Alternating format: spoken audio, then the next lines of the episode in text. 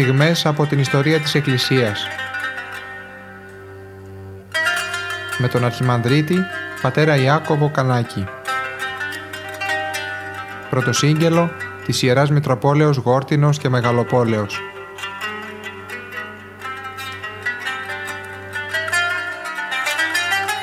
Αγαπητοί ακροατές, χαίρετε. Συνεχίζουμε τη σειρά με την πορεία του Αποστόλου Παύλου. Είμαστε στην δεύτερη αποστολική περιοδία του.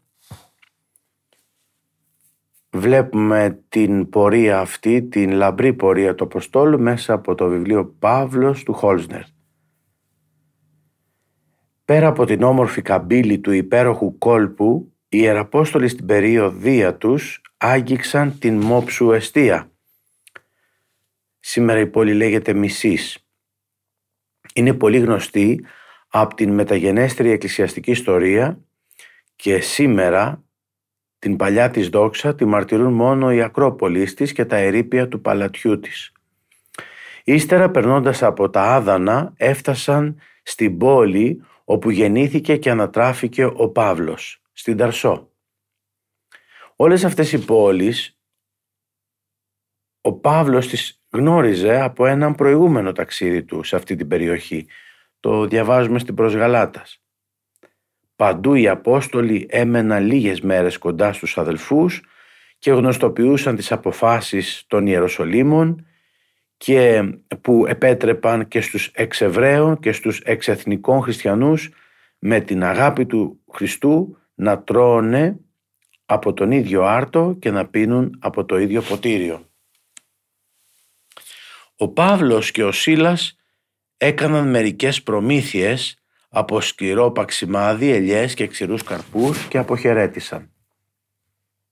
Η Ταρσός ήταν η αφετηρία του μεγάλου δρόμου των καραβανιών προς τη Λικαονία και την Καππαδοκία που περνούσε από την οροσειρά του Ταύρου. Ο Κικέρων σε μια επιστολή του προς τον Αττικό γράφει «Τον Ταύρο από τα χιόνια είναι αδύνατο να τον περάσεις πριν από τις αρχές του Ιουνίου». Γι' αυτό μπορούμε να τοποθετήσουμε την αναχώρηση του Αποστόλου όχι πριν από το τέλος του Μαΐου. Την πρώτη μέρα έφτασαν στις Επαύλεις όπου παραθέριζαν οι πλούσιοι πολίτες της Κιλικίας και από όπου μπορούσαν να απολαύσουν τα μάτια τους με όλες τις ομορφιές της που έχει μια ορεινή κοιλάδα που νομίζεις πως είσαι στις Άλπεις. Ο Ταύρος της Παμφυλίας που ο Παύλος τον είχε περάσει πριν από λίγα χρόνια δεν συγκρίνεται σε αγριότητα με τον Ταύρο της Κιλικίας. Οι κορυφές που πριονίζουν φαντασμαγορικά τον ορίζοντα δεν γίνεται σύγκρισης ούτε με τις πύλες της Κιλικίας που τις έλεγαν κεφαράκι του διαβόλου και που ήταν τόσο στενές ώστε σε περίπτωση πολέμου να μπορεί κανείς να τις κλείσει. Μέσα σε 70 σύραγγες κουλουριάζεται σήμερα η σιδηροδρομική γραμμή της Βαγδάτης περνώντας την αλυσίδα των βουνών που την διαπερνά ο Ταρσορτσά με τους 1002 καταράκτες. Ο σημερινός ταξιδιώτης, καθισμένος στην αναπαυτική του θέση, στο βαγόνι του Ανατολικού Σιδηροδρόμου, που τόση προσπάθεια της μηχανικής χρειάστηκε για να κατασκευαστεί, ή περνώντας από τον καινούριο αυτοκινητόδρομο, ρίχνει με ανατριχύλα τα βλέμματά του προς τα κάτω, προς τα υπολείμματα του αρχαίου δρόμου, που είχαν χτίσει μέσα στα βράχια οι Ασσύριοι, οι Πέρσες και οι Ρωμαίοι μηχανικοί. Η παλαιά στρατιωτική οδός που ανέβαιναν ο Παύλος και ο Σύλλας τραβούσε δυτικότερα από τη Χαράδρα που σήμερα λέγεται Τσακίτ, περνώντας μέσα από μια άγρια στενοπό. Τα τυχώματα αυτής της κλεισούρας που τα βράχια της είναι από κυμολία υψώνονται εκατοντάδες μέτρα προς τα πάνω και σε μερικά σημεία πλησιάζουν τόσο πολύ το ένα το άλλο ώστε να αφήνουν ένα άνοιγμα μόλις 10 βήματα πλατή. Ενώ πιο ψηλά το οδοντοτό χτένι το πλαισιώνουν πεύκα και έλατα που βυθίζουν τη Χαράδρα σε μισοσκόταδο. Το ποτάμι κυλιέται βουίζοντας μέσα στη Χαράδρα και από την όχθη του μέχρι το τείχομα του βράχου αφήνει ένα στενό μονοπάτι μόνο λίγα πόδια πλατή. Στο στενότερο σημείο βλέπει κανείς ακόμα και σήμερα τα συντρίμμια ενός πέτρινου βωμού και δύο αναθεματικές πλάκες που τις επιγραφές τους τις κατέστρεψε ο χρόνος. Μέσα από αυτές τις πύλες περνούσαν οι ρομφές της Δαμασκού και το βάλσαμο της Ιεριχούς. Μέσα από αυτές τις πύλες επέρασε και ο Λόγος, ο Χριστός, με κεφαλαίο λάμδα, που στη Γαλιλαία σάρξε γένετο και ύστερα πάλι έγινε πνεύμα για τον κόσμο ολόκληρο. Οι πρώτοι του απεσταλμένοι ήσαν οι μοναχικοί εκείνοι στρατοκόποι που ανηφόριζαν με ζωσμένο το χιτώνα, διπλωμένο το ημάτιό τους και με το φτωχικό τους μπογαλάκι στη μασχάλη, έχοντας όμως μαζί τους την πανοπλία του πνεύματος. Ήταν ποτέ δυνατόν να προαισθανθούν ότι ο σπόρος που σκορπούσαν κάποτε θα ξεριζωνόταν πάλι από τον θρησκευτικό και τον εθνικό φανατισμό των αφηνιασμένων μουαμεθανών δολοφόνων, αυτών που στη λύσα τους έσφαξαν χιλιάδες Αρμένιους χριστιανούς, που τα πτώματά τους κουβαλήθηκαν στη θάλασσα πάνω στα φουσκωμένα από την άνοιξη νερά του Κύδνου και του Σάρου. Μπορούσαν να μαντέψουν ότι η γη της Κιλικίας θα έπρεπε και πάλι να ρουφά κάθε μέρα το αίμα χριστιανών μαρτύρων. Ακόμα και ένας Παύλος θα κοκάλωνε από τον τρόμο μπροστά στην τραγικότητα της ιστορίας της ανθρωπότητας. Αλλά ο Θεός πονόψυχα την έκρυψε από τα μάτια των ανθρώπων, στενεύοντας το πεδίο των γνώσεών τους και ρίχνοντας το πέπλο του αγνώστου πάνω στο μέλλον. Μόνο ένας, κεφαλαίο το έψιλον, μπορούσε να ανδέξει νικηφόρα και να το καταβάλει, αντικρίζοντας το κατάματα, το πρόσωπο της γοργόνας αμαρτίας και των δαιμόνων, εκείνος ο ένας που πέρασε από το πάθος τη Γεστημανή και του Γολγοθά και που ακριβώς ένα τέτοιο όραμα του μέλλοντος τον έκανε να χύσει τον οσί θρόμβος αίματος υδρότα του. Ο πανάρχιος δρόμος προχωρούσε πάνω στο ανατολικό τμήμα του βράχου, πότε σκαμμένος στο βράχο, πότε στηριγμένος πάνω σε δοκάρια. Πάνω από τα τυχώματα του βράχου, ψηλά στην απόκρημνη κορυφή, υψώνονται τα ερείπια ενός παλαιού αραβικού φρουρίου. Και να, ο Παύλος και ο Σύλλας ήταν τώρα μπροστά στις περίφημες πύλες της Κιλικίας. Μια βραχώδη στενοπό, αρκετές εκατοντάδες μέτρα ύψος, ούτε 20 μέτρα πλάτος, και μέσα της περνά ορμητικό το ποτάμι, αφήνοντας για το δρόμο ένα μόλις 4,5 μέτρα πλατή.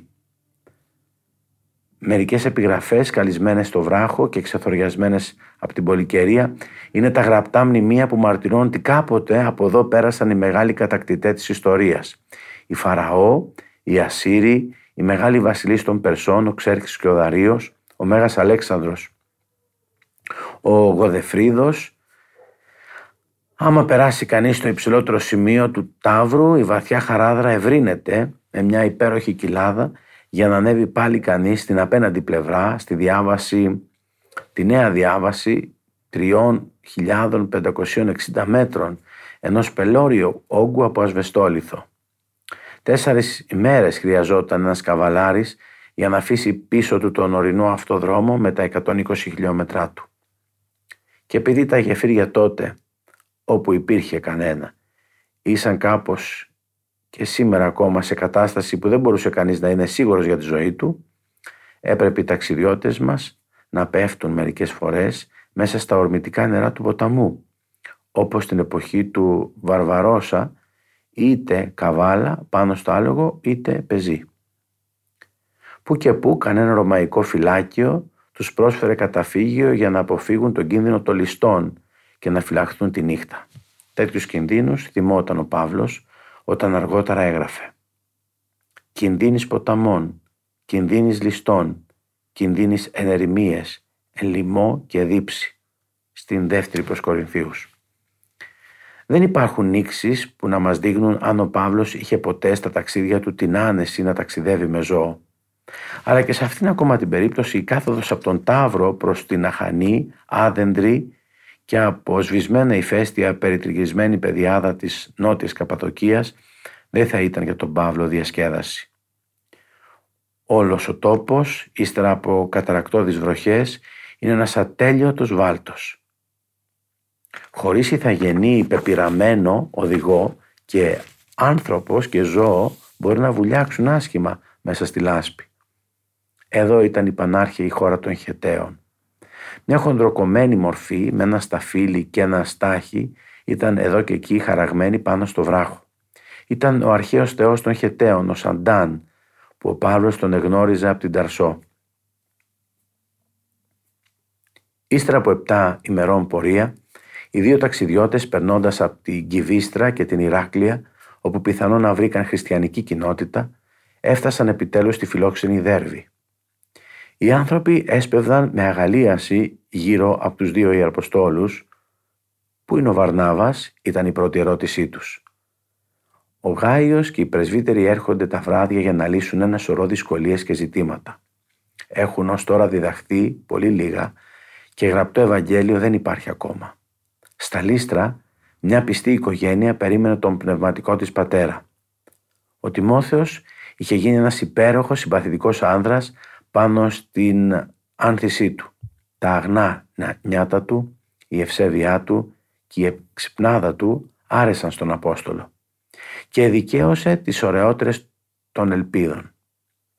Ήταν αγαπητός τόσο από το φυσικό του όσο και από τη χάρη του Θεού. Υπάρχουν άνθρωποι που τα μάτια τους το δείχνουν ότι είναι παιδιά του Θεού. Τέτοιος ήταν ο Τιμόθεος. Για πρώτη φορά ο Παύλος αισθανόταν τη χαρά εκείνης της ιδανικά ανθρώπινης αγάπης του, εξηγιασμένη από τον Υιόν του Θεού, ανθεί μέσα στην Εκκλησία χάρη στον κοινό δεσμό με τον Χριστό. Αισθάνθηκε πόσο ήταν ανάγκη, όπως ο διδάσκαλός του έτσι και αυτός, να σχηματίσει ένα κύκλο μαθητών που θα συνέχιζαν το έργο του όταν αυτό θα του ξέφευγε από τα χέρια. Ο Παύλος εμπιστεύτηκε στον Τιμόθεο το σχέδιο της καρδιάς του και παρακάλεσε θερμά τη μάνα του, την Ευνίκη, και τη γιαγιά του, τη Λοΐδα, να χαρίσουν το παιδί τους στον Τιμόθεο στον Κύριο. Αυτό ήταν και της οικογενείας ο κρυφός πόθος, και έτσι και τα δύο μέρη έμειναν σύμφωνα. Ο Τιμόθεος ήξερε την Αγία Γραφή σχεδόν απ' έξω. Η μάνα του και η γιαγιά του τον έβαζαν από μικρό παιδί να τη διαβάζει. Ένα ωραίο παράδειγμα που δείχνει ότι ιερεύς δεν γίνεται κανείς τεχνητά, αλλά φυσικά σαν καρπός μιας χριστιανικής οικογένειας. Υπήρχε και ένα τεκμήριο ότι η οικογένεια του Τιμοθέου άνοικε σε ανώτερη κοινωνική τάξη, γιατί ο Τιμόθεος μιλούσε και έγραφε τα ελληνικά όπως οι Έλληνες. Ως γραμματέας του Αποστόλου ήταν εις θέση να του προσφέρει σπουδαίες υπηρεσίες. Ο Παύλος τον ετοίμαζε για τη χειροτονία του σε κληρικό και γι' αυτό ζήτησε πρώτα τη γνώμη των προϊσταμένων στα Λύστρα και στο Εικόνιο. Αυτοί δεν έβρισκαν λόγια κατάλληλα για να επενέσουν την ευγενική διαγωγή του νέου, που ίσως θα τους είχε ήδη φανεί χρήσιμος στις ιεροτελεστίες ως αναγνώστης, καθώς και σε άλλες εκκλησιαστικές υπηρεσίες. Η σύναξη των προϊσταμένων και ο Παύλος με το Σύλλα χειροτώνησαν τον νέο. Αν όσα λέγονται στις επιστολές του Αποστόλου προς τον Τιμόθεο αναφέρονται σε αυτήν την τελετή και όχι στη μεταγενέστερη χειροτονία του σε επίσκοπο, τότε και ο Παύλος και οι πρεσβύτεροι μίλησαν με προφητείες. Και ο Τιμόθεος ομολόγησε την καλή ομολογία ενώπιον πολλών μαρτύρων. Μεταξύ των συγκινημένων ακροατών αυτής της πρώτης ιεραποστολικής χειροτονίας θα ήταν ασφαλώς η Ευνίκη και η Λοΐδα. Η ολόψυχη προσφορά των δύο αυτών ορφανών γυναικών είναι αναμφισβήτητα μία από τις μεγαλύτερες και ωραιότερες θυσίες από όσες έχουν ποτέ προσφέρει στη Βασιλεία του Χριστού. Ο πατέρας του Τιμόθεου, όπως φαίνεται, θα είχε πεθάνει από πολύ νωρίς. Για χατήριο τη μητέρα του δεν επέμεινε να υποστεί το παιδί την περιτομή. Αυτό ήταν μια δυσκολία εμπρός της προκαταλήψης πολλών Εβραίων και εξεβραίων χριστιανών. Σύμφωνα με τον νόμο, το παιδί έπρεπε να ακολουθήσει τη θρησκεία της μητέρας του. Αυτό μπορούσε να προκαλέσει κατά του έργου της Ιεραποστολής δυνατή πολεμική, διωχμούς και εχθρότητες. Ο Παύλος δεν θα μπορούσε ποτέ να πάρει τον Τιμόθεο μαζί του σε μια συναγωγή, χωρίς με το πρώτο βήμα να προσβάλλει θανάσιμα τους ομόθρησκους αδελφούς που θα ήθελε να τους κερδίσει. Πλήθος από εύκολο σκανδάλι στους ανθρώπους θα είχαν αμέσως σοβαρές αμφιβολίες. Ο Παύλος έλαβε γρήγορα την απόφασή του και επρόβαλε τις αντιρρήσεις. Στην περίπτωση του Τίτου είχε αρνηθεί την περιτομή, γιατί η καταγωγή του ήταν ειδωλολατρική και είχε ζητηθεί η περιτομή του σαν κάτι βασικό. Εδώ όμως τα πράγματα ήταν διαφορετικά. Εδώ η ερωτολεστία ήταν καθαρά ζήτημα σκοπιμότητας και ο Παύλος ποτέ από δευτερεύοντα ζητήματα δεν δημιουργούσε άκαμπτους κανόνες. Εμπρός στα μάτια του πετούσε μόνο ο μεγάλος σκοπός, ενώ τα μέσα άλλαζαν διαρκώς. Οι αντίπαλοι του ούτε μπορούσαν ούτε ήθελαν να καταλάβουν το βαθύτερο νόημα του Αποστόλου. Τον κατηγόρησαν αργότερα για ασυνέπεια και είπαν ότι δεν είχε αρχές. Μόνο θέλει να είναι αρεστό στα μάτια των ανθρώπων. Η ευτυχία του νεαρού ιερέα γρήγορα έγινε πόνος του χωρισμού. Έπρεπε να συνοδεύσει τον Παύλο και ίσως να μην ξαναδεί ποτέ την πατρίδα του. Η παλικαρίσια ψυχή του Αποστόλου έδωσε στο νέο τη δύναμη και την έξαρση της σκέψης και του εξύπνησε την ικανότητα να αφιερωθεί στην πραγμάτωση υπερφυσικών σκοπών. Ο Παύλος πάλι ήταν ευτυχισμένος με την τρυφερή συμπάθεια και την γεμάτη ευγνωμοσύνη προσήλωση που ακόμα και μεγάλες διάνοιες την έχουν ανάγκη για να μην χαθούν στα ερημικά ύψη. Στις συχνές προσβολές της αρρώστιας του, στις ανήσυχες νύχτες του, στη μέριμνα πασών των εκκλησιών, όταν αισθανόταν ότι είχαν πια σωθεί οι δυνάμεις του, τον παράστηκε ο Τιμόθεος με την τρυφερότητα της συμπόνιας του. Τον ακολούθησε στην Κόρινθο, στην Έφεσο, στα Ιεροσόλυμα, στη Ρώμη. Ήταν ο ακούραστος γραμματέας του, απόλυτα εξοικειωμένος με τη σκέψη και τη γλώσσα του δασκάλου. Έτσι που οι ποιμαντικές επιστολές, όπου δεν συνεργάστηκε, προδίδουν ένα εντελώς διαφορετικό χέρι. Με ευγνωμοσύνη θυμάται ο Παύλος όλες αυτές τις ανεκτήμητες υπηρεσίες και γράφει, όταν την πρώτη φορά ήταν φυλακισμένος στη Ρώμη, «Ουδένα έχων ισόψυχων, ως της γνησίως τα περί ημών μεριμνήσει». Την δε δοκιμήν αυτού γινώσκεται ότι ως πατρίς τέκνον συνημία δούλευσε εις το Ευαγγέλιον. Με πατρική υπερηφάνεια τον ονομάζει γνήσιο τέκνον εν πίστη, στην πρώτη προς Τιμόθεον. Είναι πάντοτε το αγαπημένο του παιδί, γιατί στα μάτια του πατέρα ο γιος μένει πάντοτε νέος. Είναι ενδιαφέρον να παρατηρεί κανείς το πρόβλημα των γενεών και μέσα στην εκκλησιαστική ιστορία. Πώς, ύστερα από μια γενναία, πρωτότυπη, αυθύπαρκτη, δημιουργική, με άκαμπτη θέληση και αποτυπωμένο χαρακτήρα, έρχεται μια άλλη που δεν έχει τις ιδιότητες της πρώτης, αλλά μεταδίδει τις εντυπώσεις και τις διδασκαλίες που πήρε με διαπλαστική διάθεση και με μεγάλη πιστότητα. Από αρχαίο ρητό χαρακτηρίζει με επιτυχία τη δεύτερη γενεά των Αποστολικών Πατέρων. Δεν μπορούμε να κατηγορήσουμε τους ανθρώπους αυτούς του δεύτερου αιώνα ότι δεν είχαν πρωτοτυπία, ότι δεν ήταν δημιουργικοί, γιατί σύμφωνα με το σχέδιο της Θείας Πρόνοιας δεν είχαν και το δικαίωμα να είναι.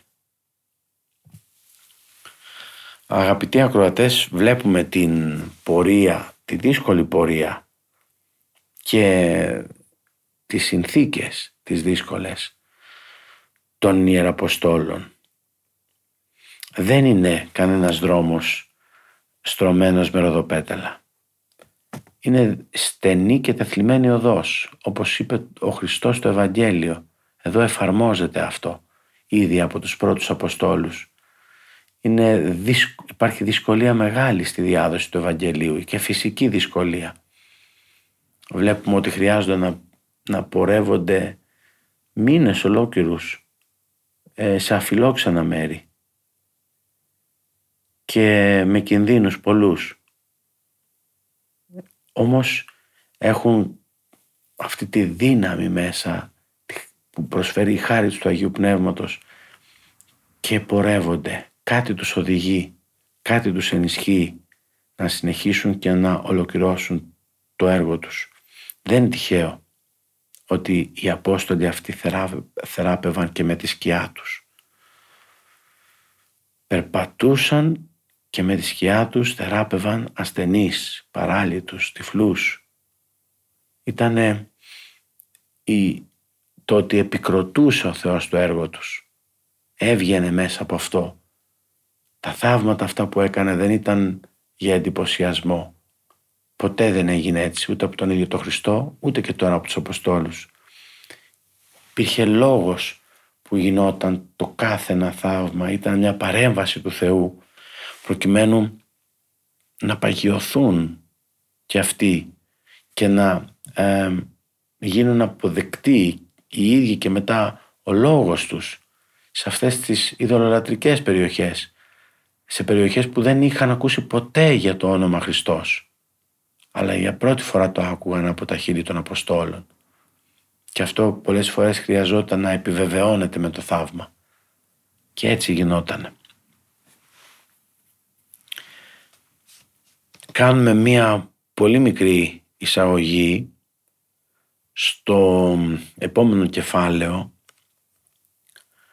Θα μιλήσουμε για έναν σπουδαίο συνεργάτη του Αποστόλου Παύλου. Είναι ο Λουκάς, είναι ο Ευαγγελιστής Λουκάς, ο μετέπειτα Ευαγγελιστής Λουκάς. Είναι ο ιατρός, ο αγαπητός, ο αγιογράφος. Ο Απόστολος Παύλος ήταν φιλάστενος.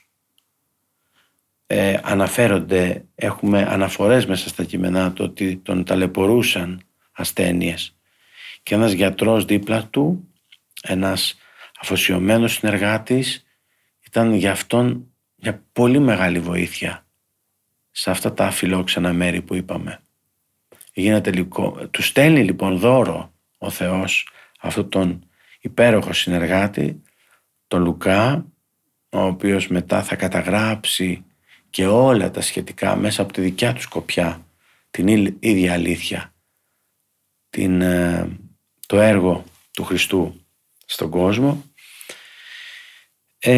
Και επίσης ξέρουμε από την παράδοση ότι ο Λουκάς είναι σπουδαίος αγιογράφος. Καυχόνται ιερές μονές και τόποι ότι έχουν εικόνες τις οποίες αγιογράφησε ο Ευαγγελιστής Λουκάς. Η παράδοση λέει ότι αγιογράφησε αρκετές εικόνες της Παναγίας, τις οποίες πήγε στην ίδια την Παναγία και η Παναγία ευλόγησε αυτές τις εικόνες. Σπουδαίες εικόνες όπως η Παναγία η Προυσιώτισσα.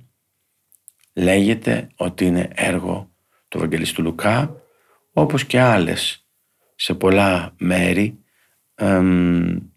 Λέγεται ότι είναι έργα του Ευαγγελιστού Λουκά. Ο Λουκάς θα γίνει λοιπόν ο στενός συνεργάτης του Αποστολού Παύλου. Θα τον δούμε και στη χώρα, στην Ιωνία, στη Μικρά Ασία και στη Γαλατία να συμπαραστέκεται στον Απόστολο. Όμως καλύτερα ας μιλήσουμε ιδιαίτερα για τον μεγάλο αυτό Απόστολο και Ευαγγελιστή σε ξεχωριστή εκπομπή μας την επόμενη φορά. Ευχαριστούμε που και σήμερα ήσασταν μαζί μας.